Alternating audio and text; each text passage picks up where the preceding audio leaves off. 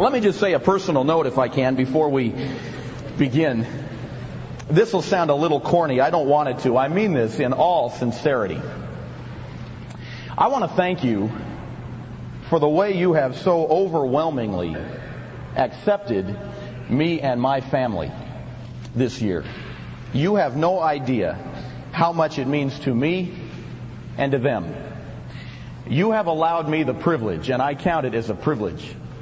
I mean that from the bottom of my heart. You have allowed me the privilege of being more than a faculty member to you. You have allowed me the privilege of being a personal friend. And it is a thrill for me to be able to wake up every morning of my life, and I can't wait to jump in a shower, put some clothes on, get in the car, and come down here because it doesn't feel like I'm going to work. It feels like I'm going to spend a day with the people I love the most. And my wife feels that way, my son feels that way, and my dog Sarah feels that way.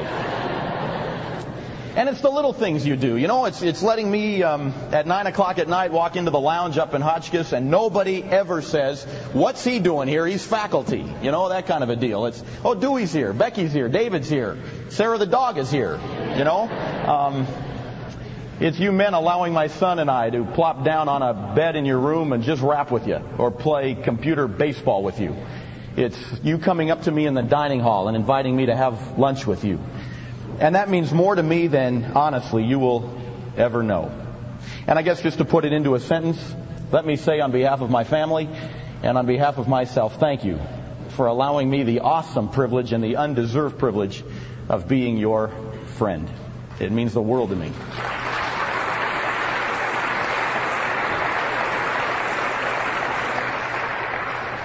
And I also want to say a special thank you to those who serve with me on the staff, uh, reaching out to the high schools in the Santa Clarita Valley. I know, and I don't get around to all of you to express it, I know you are making a very special sacrifice to help out with that. I know you have a lot of homework and a lot of other commitments, and you've turned down other things you could be, you could be involved in. One girl in particular who could play basketball here, but decided to sacrifice that so that she could be a part of reaching high school students, and it's paying off. Last week, a girl came and received Christ. Last night, she brought her brother. He prayed to receive Christ. We're seeing God beginning to move, and I just want to thank you for the, the sacrifice of your time. Turn to Hebrews chapter 12, if you would.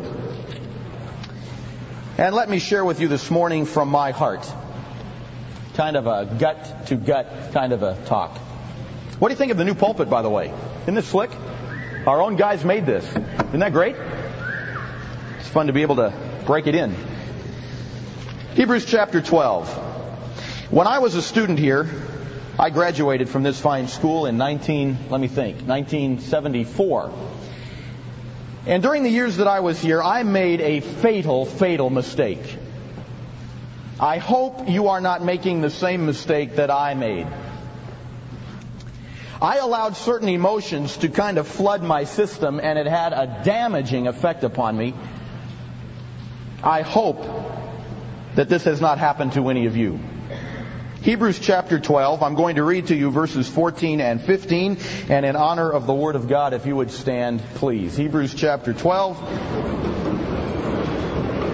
beginning at verse 14 and verse 15, reading from the New American Standard Bible. It's one of these exhortive kind of verses.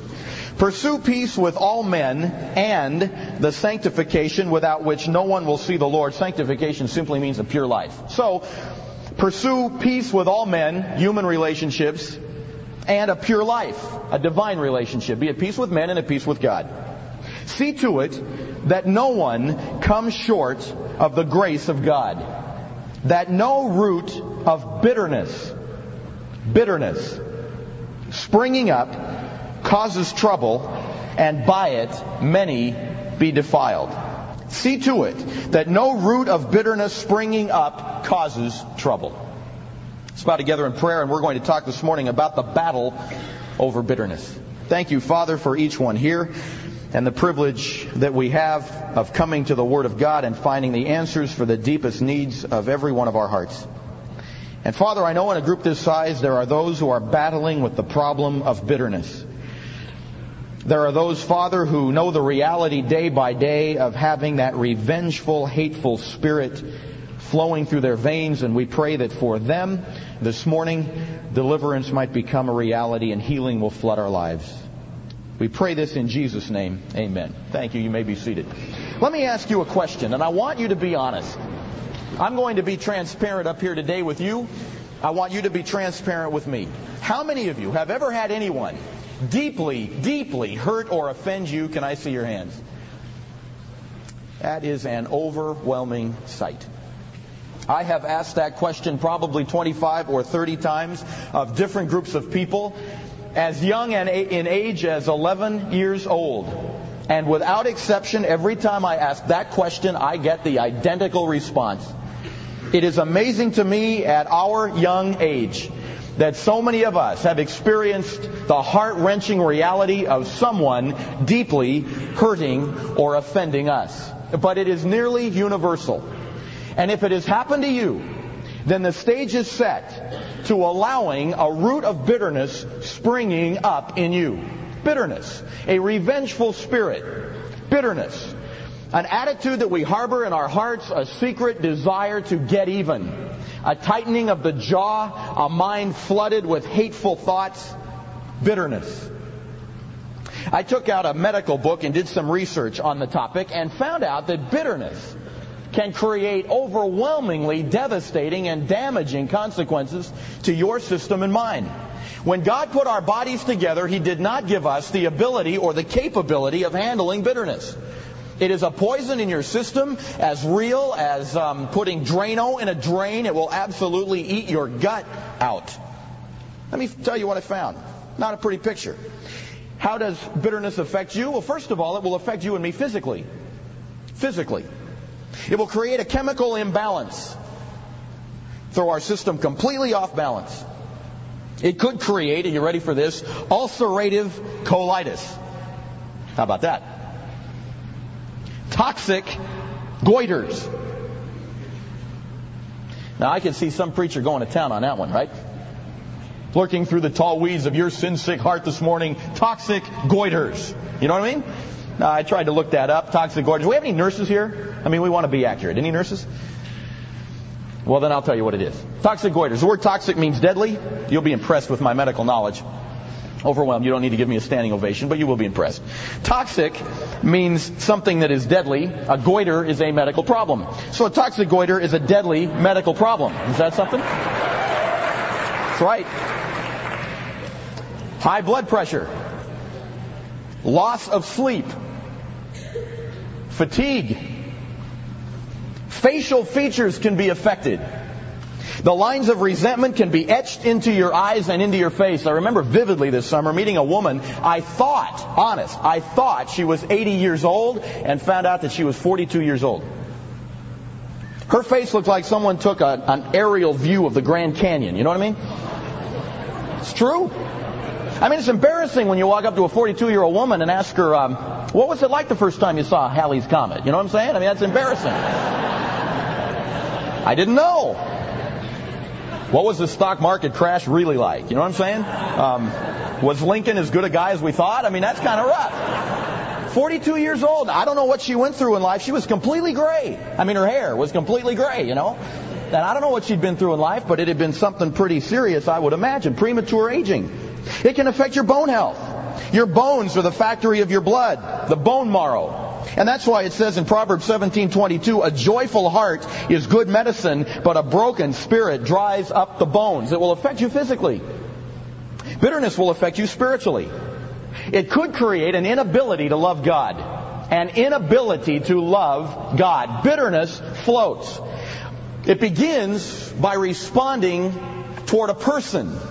But that bitterness to which you have attached the name of a person can float on God Himself because in your subconscious you realize that God allowed the situation to take place. It says in 1 John chapter 4 verse 21 that if you do not love your brother whom you see, how can you love God whom you cannot see? It could cause an inability to love God. It could create doubts about your own salvation. How many of you have ever prayed the Lord's Prayer? Can I see your hand? Ever prayed the Lord's Prayer? When you prayed that prayer, you prayed this Father, forgive us our sins as we forgive those who sin against us. If you have prayed that, then you have lodged it on the floppy disk of your subconscious mind. That if you are unwilling to forgive someone else, maybe God is unwilling at that point to forgive you. Forgive me as I forgive others, right? Doubts about salvation. It could hinder you in having a positive influence on others. 1 Corinthians 11, 1, Paul said, As I follow Christ, you follow my example. But a person who hates another person is no example to be followed at all an inability to have a positive influence on others. It can affect you emotionally. Prolonged bitterness could create ongoing depression because your emotional energy is drained. It saps your emotions of strength just like running a long distance cross country run will sap your body of strength. It will affect you mentally. When you hate someone, your mind is captivated by that person and you think about that person all the time. One writer put it this way The moment I start hating a man, I become his slave. I can't enjoy my work anymore because he controls my thoughts. My resentments produce too many stress hormones in my body and I become fatigued after only a few hours of work. The work I formerly enjoyed is now drudgery. Even vacation cease to give me pleasure. I cannot escape his tyrannical grasp on my mind. When I am in a restaurant and the waiter serves me porterhouse steak, it might as well be stale bread and water. My teeth chew the food. I swallow it. But the man I hate will not permit me to enjoy its taste. And that's why Solomon wrote, Proverbs 15, 17. Better is a dinner of herbs where love is than a stalled ox and hatred therewith. It could defile everyone around you. Hebrews chapter 12. I've read that to you already. A root of bitterness springing up, and by it many be defiled. Have you ever been in the same room with someone who is always negative, always complaining, always griping? And if you're like me, you don't like to be with those people very long. It defiles everyone around you. And let me tell you the most haunting and frightening consequence of all. Are you ready? If you hate someone, and there's no mystery about it, if you do, their name immediately pops into mind the minute I begin talking about this. If you hate that person, deep seated emotion of bitterness, resentment, given enough time, you will become exactly like the person you hate. Just like him. I have seen it happen many, many times. Let me tell you a story. I'm not proud of this, but it's true. My dad moved out when I was 16. My mom couldn't handle it anymore and divorced him. One week before I got married, my mom, and I have a great relationship with my mom. I love her with all my heart. She didn't do this to be unkind. She did it because she had a love for the woman I was about to marry. And she had lunch with my fiance, who is now my wife. said, You're going to marry Dewey in a week. I just want to tell you something. She said, I left Dewey's dad many years ago, divorced him. Because there were things about his dad I couldn't stand. There were things about his dad I couldn't live with. And I just want you to know Dewey has every one of those same characteristics. That hit me like a lightning bolt. You know why? She was right. And I can remember growing up as a teenager and I vowed I will never be like my dad. Never. And over a period of time, I ended up to be just like him. And even now, several years later, I find myself, on occasion, reacting to a situation in the identical manner my dad would have reacted. I get a flashback. There are times when I respond to my dear wife, whom I love with all my heart, and my son, whom I love with all my heart, and yet I will find myself responding to them in the same way my dad responded to my mom and to me, and it's the last thing in the world I want to do, but my mind clicks into that review mode, and it comes up, and um, I'm trying to work through it. But I had become just like him. God has done an amazing work in my life, and He has a long way to go, but I became just like Him. The reason is simple. Proverbs 23 7 says, As a man thinks within himself, so is he. And when there is someone you hate, you spend a great deal of time thinking about that person. And when you think about that person, you are not thinking about the positive qualities that endear you to the person you hate. You are thinking about the negative qualities that cause you to react. And by thinking about those qualities in a repeatedly ongoing manner, it won't be long before you live out exactly what you're thinking. All of that to say this. If you are battling the problem of bitterness, it is a poison in your system, and today I want you to experience deliverance and healing from it. The answer is all boiled down really in one word. But it is a very common word. It is one of those Christian cliche words. It is one of those pious platitude kind of words. And I'm afraid because it is so familiar to us, we have robbed the word of its meaning. So if you will allow me, let me take the word and amplify it before you. The way to overcome bitterness is to forgive. Forgive. Forgiveness erases bitterness. But what does that word mean? Forgiveness. Let me give you five definitions. It's almost like a diamond. And when the light hits the diamond, it is refracted into a rainbow of colors. And so the word forgiveness is that way. It is a rainbow of meaning, all of which come together to give you a pretty complete thought. So let me give you five definitions, and you need all five to make the composite whole. I think you'll relate to this. What is forgiveness? Number one, forgiveness is wiping the slate clean wiping the slate clean. Forgiveness is erasing the record of wrong done to us. In Ephesians chapter 4 verse 32, Paul said, Be kind to one another, tender-hearted, forgiving one another, just as God in Christ also has forgiven you. How did Jesus Christ forgive me? If he had a blackboard and everything I had ever done to hurt him written down on that blackboard, when I came to Christ, he took a gigantic eraser and wiped the slate clean.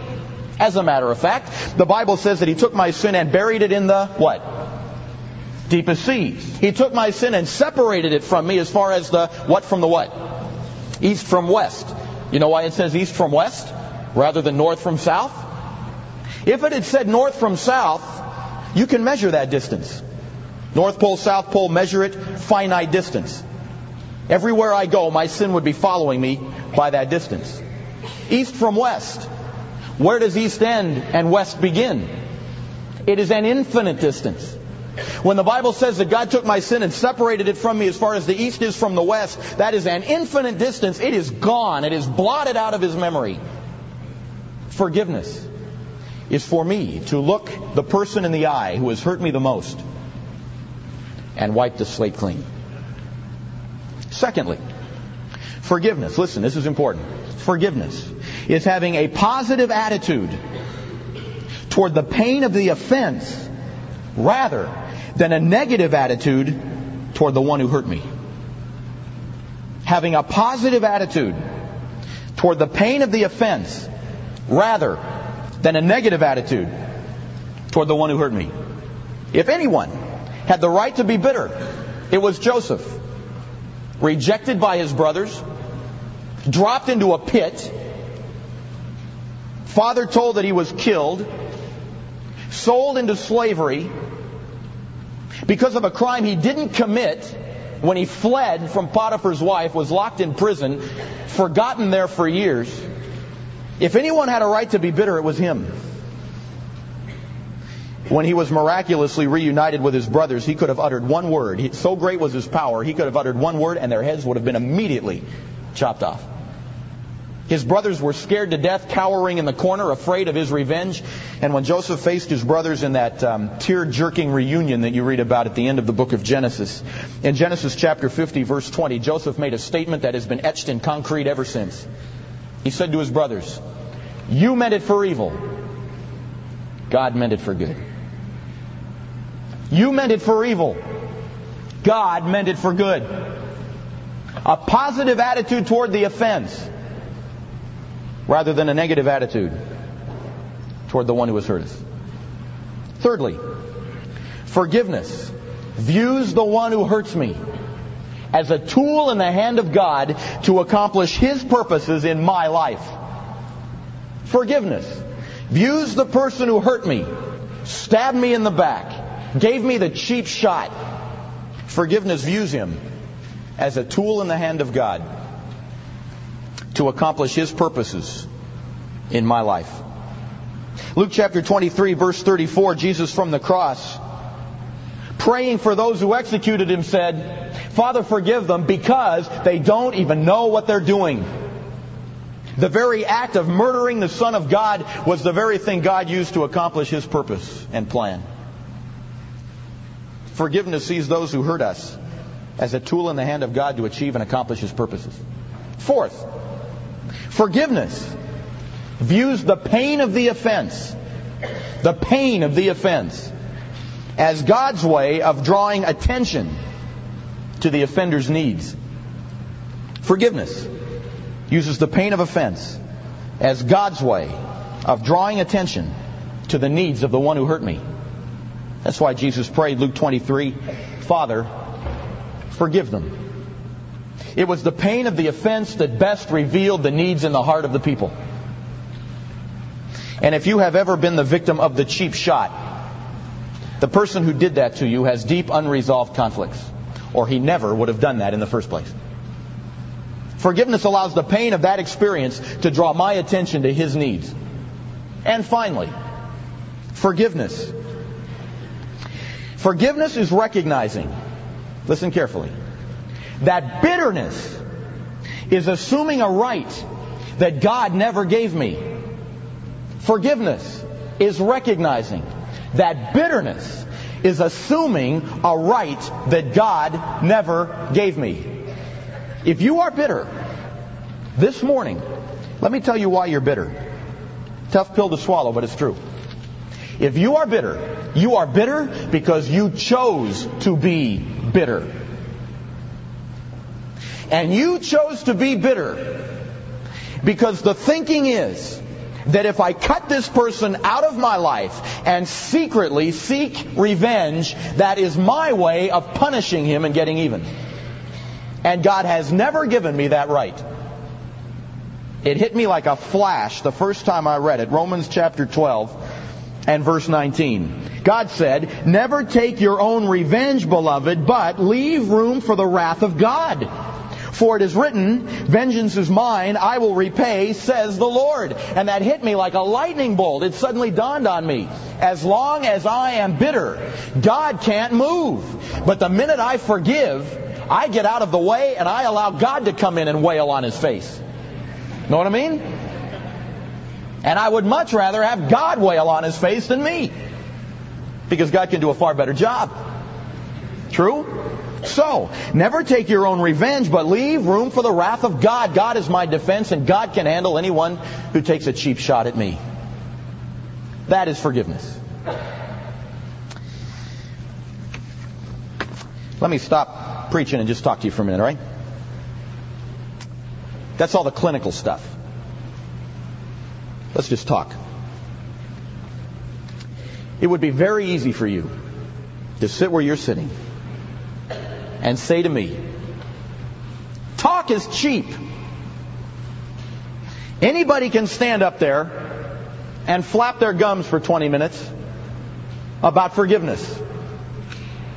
You don't have to walk in my shoes. You don't know what that person did to me. You don't know how deeply and unfairly he hurt me. Easy to define it, difficult to do it. You're right. Can I say this to you? If you're battling bitterness this morning, I know what you're going through. Because for seven years of my life, a hatred flowed through my veins so great that I don't even have the words to describe it to you. You are looking to looking at a man who um, hated with a passion his own father. You see, when I was born, my dad was thrilled that I was a boy because He wanted to raise me to be a professional athlete. I had it drilled into my mind from the time I could understand the words. And it became very apparent that I was not going to live up to his dream.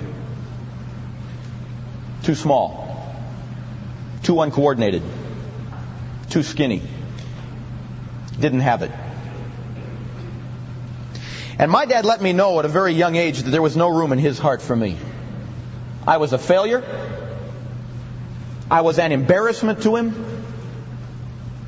And he didn't even want to identify me as his son. I had to live with the constant reality of his rejection. Not only that, but I watched him with my own eyes repeatedly torture and abuse my mother.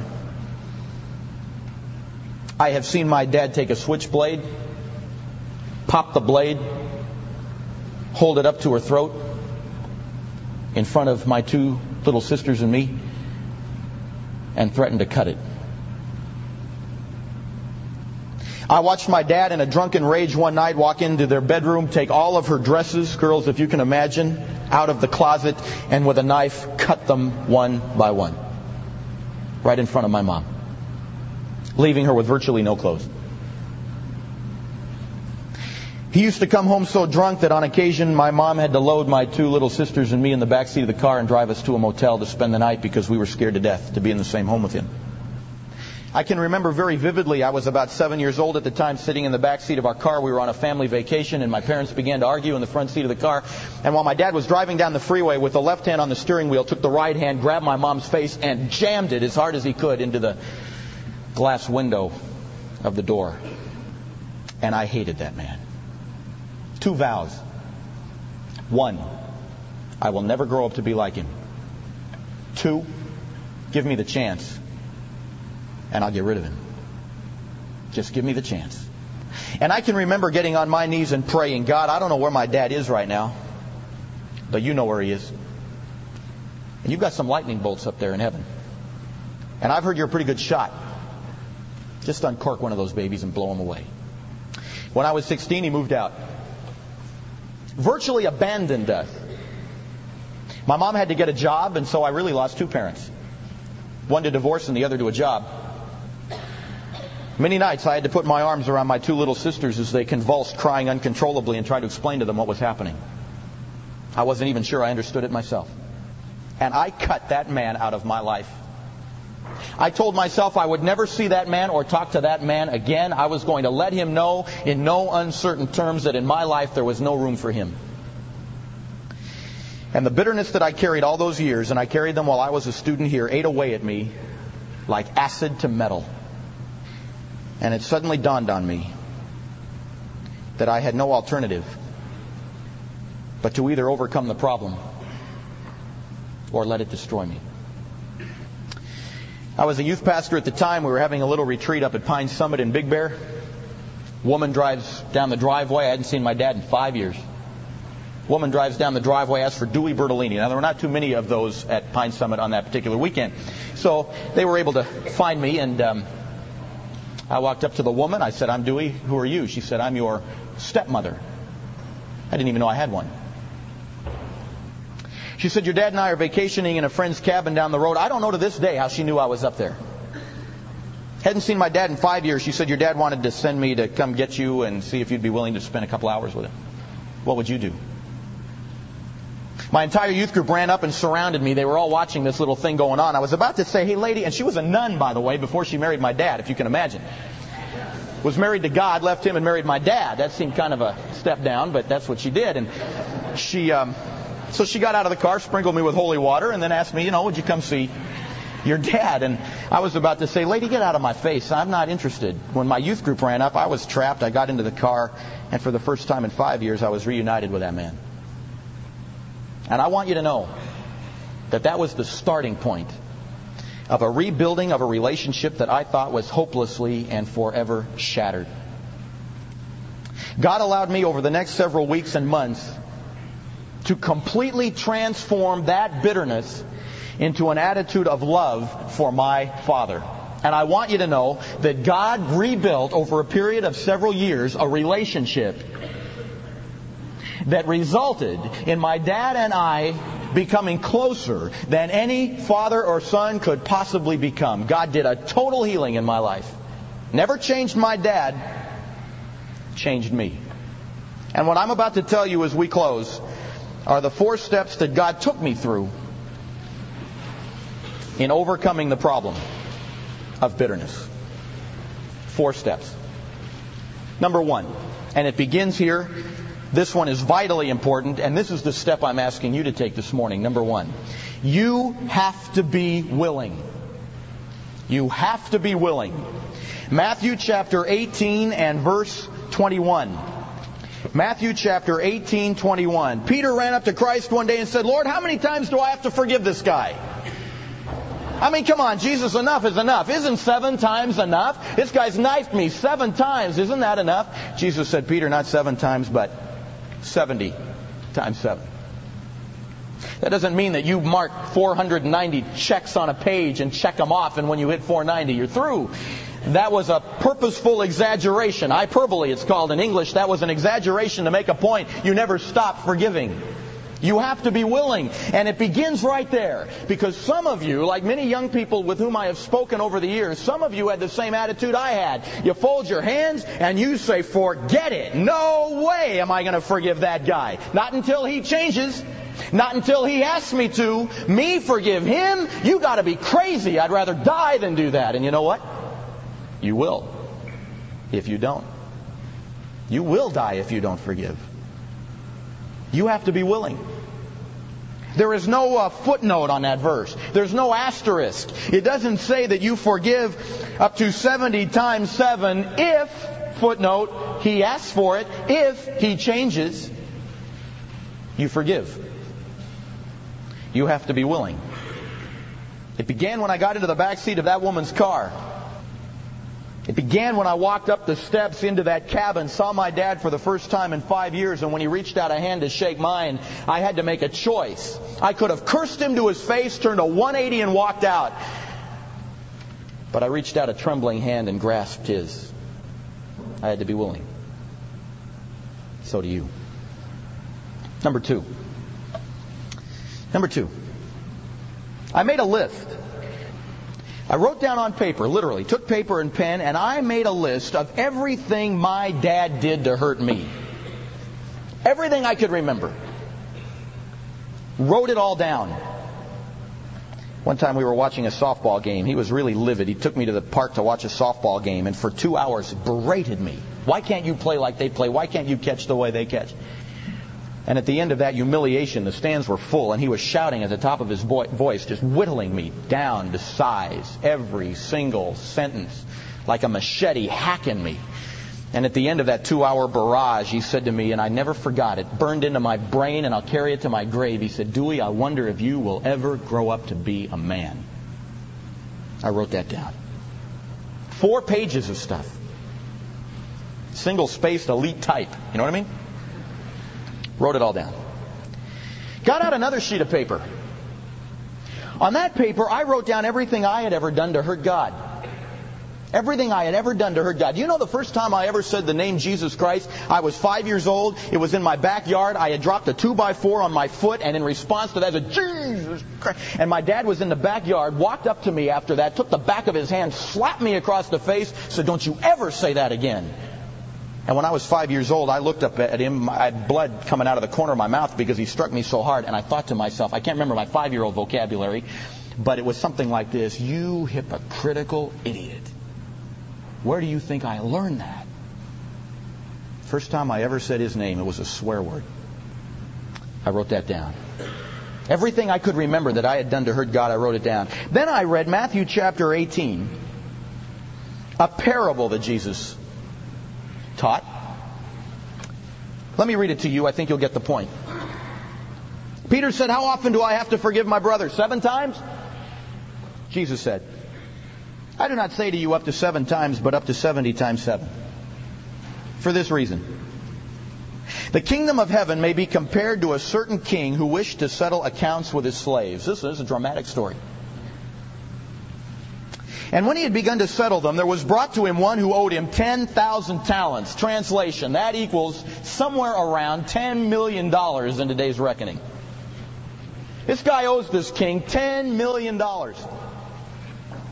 But since he did not have the means to repay, his Lord commanded him to be sold along with his wife and children and all that he had in repayment to be made. And the slave therefore falling down prostrated himself before him saying, Have patience with me and I will repay you everything. And the Lord of that slave felt compassion and released him and forgave him of a debt of how much?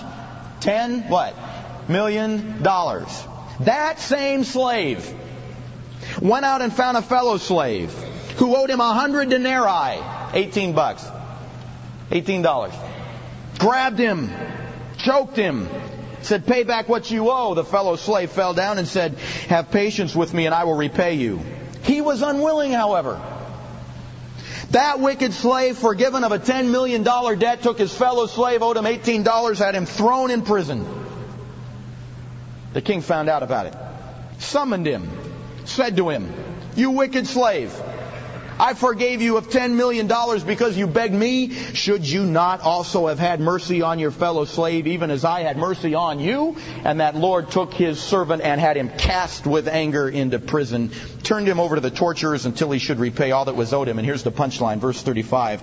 So shall my heavenly Father also do to you if each of you does not forgive his brother from your heart.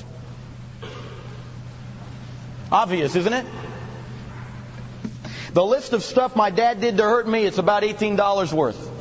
The list of stuff I had done to hurt God, $10 million. I mean, it's one thing for a man to hurt a man. It's another thing for a mere creature to hurt the one who created him. That is, that is unbelievable. That is unconscionable. And if God was willing to take my list, $10 million worth, and tear it up and bury it, could I not take the list of things my dad did to hurt me and tear it up. And so, step number three, I took that list, four pages long, single spaced, elite type, of everything my dad did to hurt me, tore it up. Symbolic of the fact that I would no longer hold it against him symbolic of the fact that I attached new meaning to that list. Every one of those items on that list was not a premeditated way for my dad to get even with me. It was merely a revelation of deep seated, unresolved conflict in his own life that I hadn't begun to meet. And then step number four, and this one is so important. I made one more list, a third list. And on that list, I wrote down every, listen, every positive benefit that came into my life because God gave me the father he did. I used to curse God. Why did you give me the father you did? Then it dawned on me. He meant it for evil. My dad meant it for evil. God meant it for good. If God allowed me to have that father, there must be a reason for it. And so I wrote down on paper every positive benefit I could think of that came into my life because God gave me the father he did. That's the basis of 1 Thessalonians 5:18. And everything give thanks for this is the will of God concerning you. And a thankful heart comes when you realize positive benefit. Would you like to hear my list? Would you? Let me see your hands if you would, would you? I don't want to waste your time. Well, let me tell you something. I'm not going to read you my list. Because what I went through with my father really is fairly typical. It's fairly common. A lot of people have abusive parents. There was a girl in my youth group who experienced what I believe to be the most horrible of possible human experiences. 18 years old, and she was raped. Over to a friend's house, got into her car, to come home, heard a twig snap, turned around because she was startled. Guy put a knife to her throat, threw her in the back of a van, drove her off to a deserted lot for five hours, repeatedly raped her. Drove her back into Burbank, dumped her out on the city streets like a piece of wadded up trash, and drove off. And she completely fell apart. She would not meet with me for three days. Finally, I was able to meet with her. First words out of her mouth, You lied to me. You told me God is a God of love and forgiveness, and if He is so loving and if He is so powerful, how could a God of love do this to me? After I calmed her down, I challenged her to make a list of all of the positive benefit that came to her life because she got raped. She laughed me to my face. You fairy tale Christians! Positive benefit because I got raped? You're out of your mind. What do you know? You've never been raped. I said, write the list. One week later, she came back with a list of 28 items. I don't have time to read them all. My time is about gone. Let me highlight a couple. Positive benefit that came to her life because God allowed her to be raped. You ready? Number one. She said, God protected my life.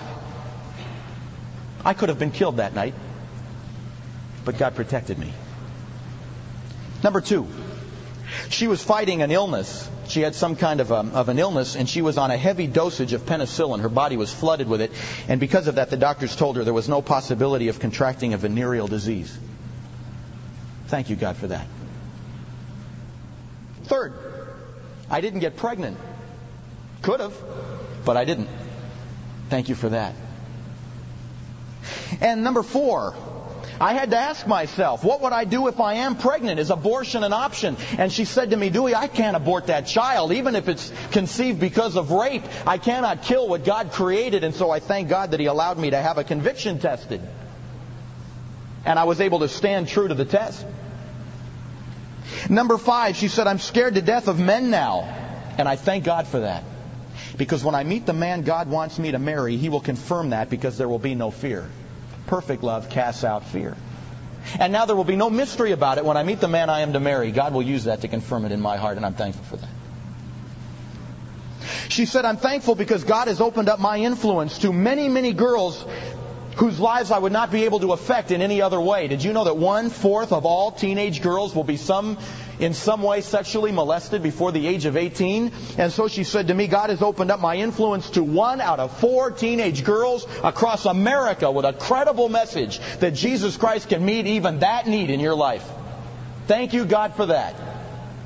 Then she said, the doctor in the emergency room that night was a Christian, and I needed more than a physical healing. I needed an emotional and spiritual one, and God provided that.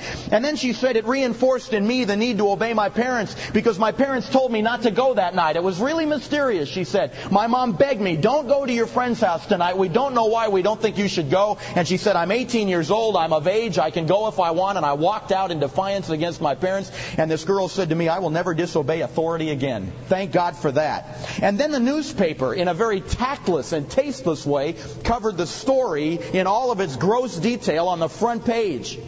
But in the story, it had the fact of her Christian commitment and the fact that Jesus Christ got her through it, and that went into thousands of homes throughout the city. Thank you, God, for that. And the greatest one of all, and she had it in big block letters with stars around it. Thank you, God, I am still a virgin. Because she said, I learned something about purity that day. Nobody can take my purity away from me. My purity can only be given away. I'm still a virgin. No madman, no sexual pervert can take that from me. I am as pure as if it never happened. Thank you, God, for that.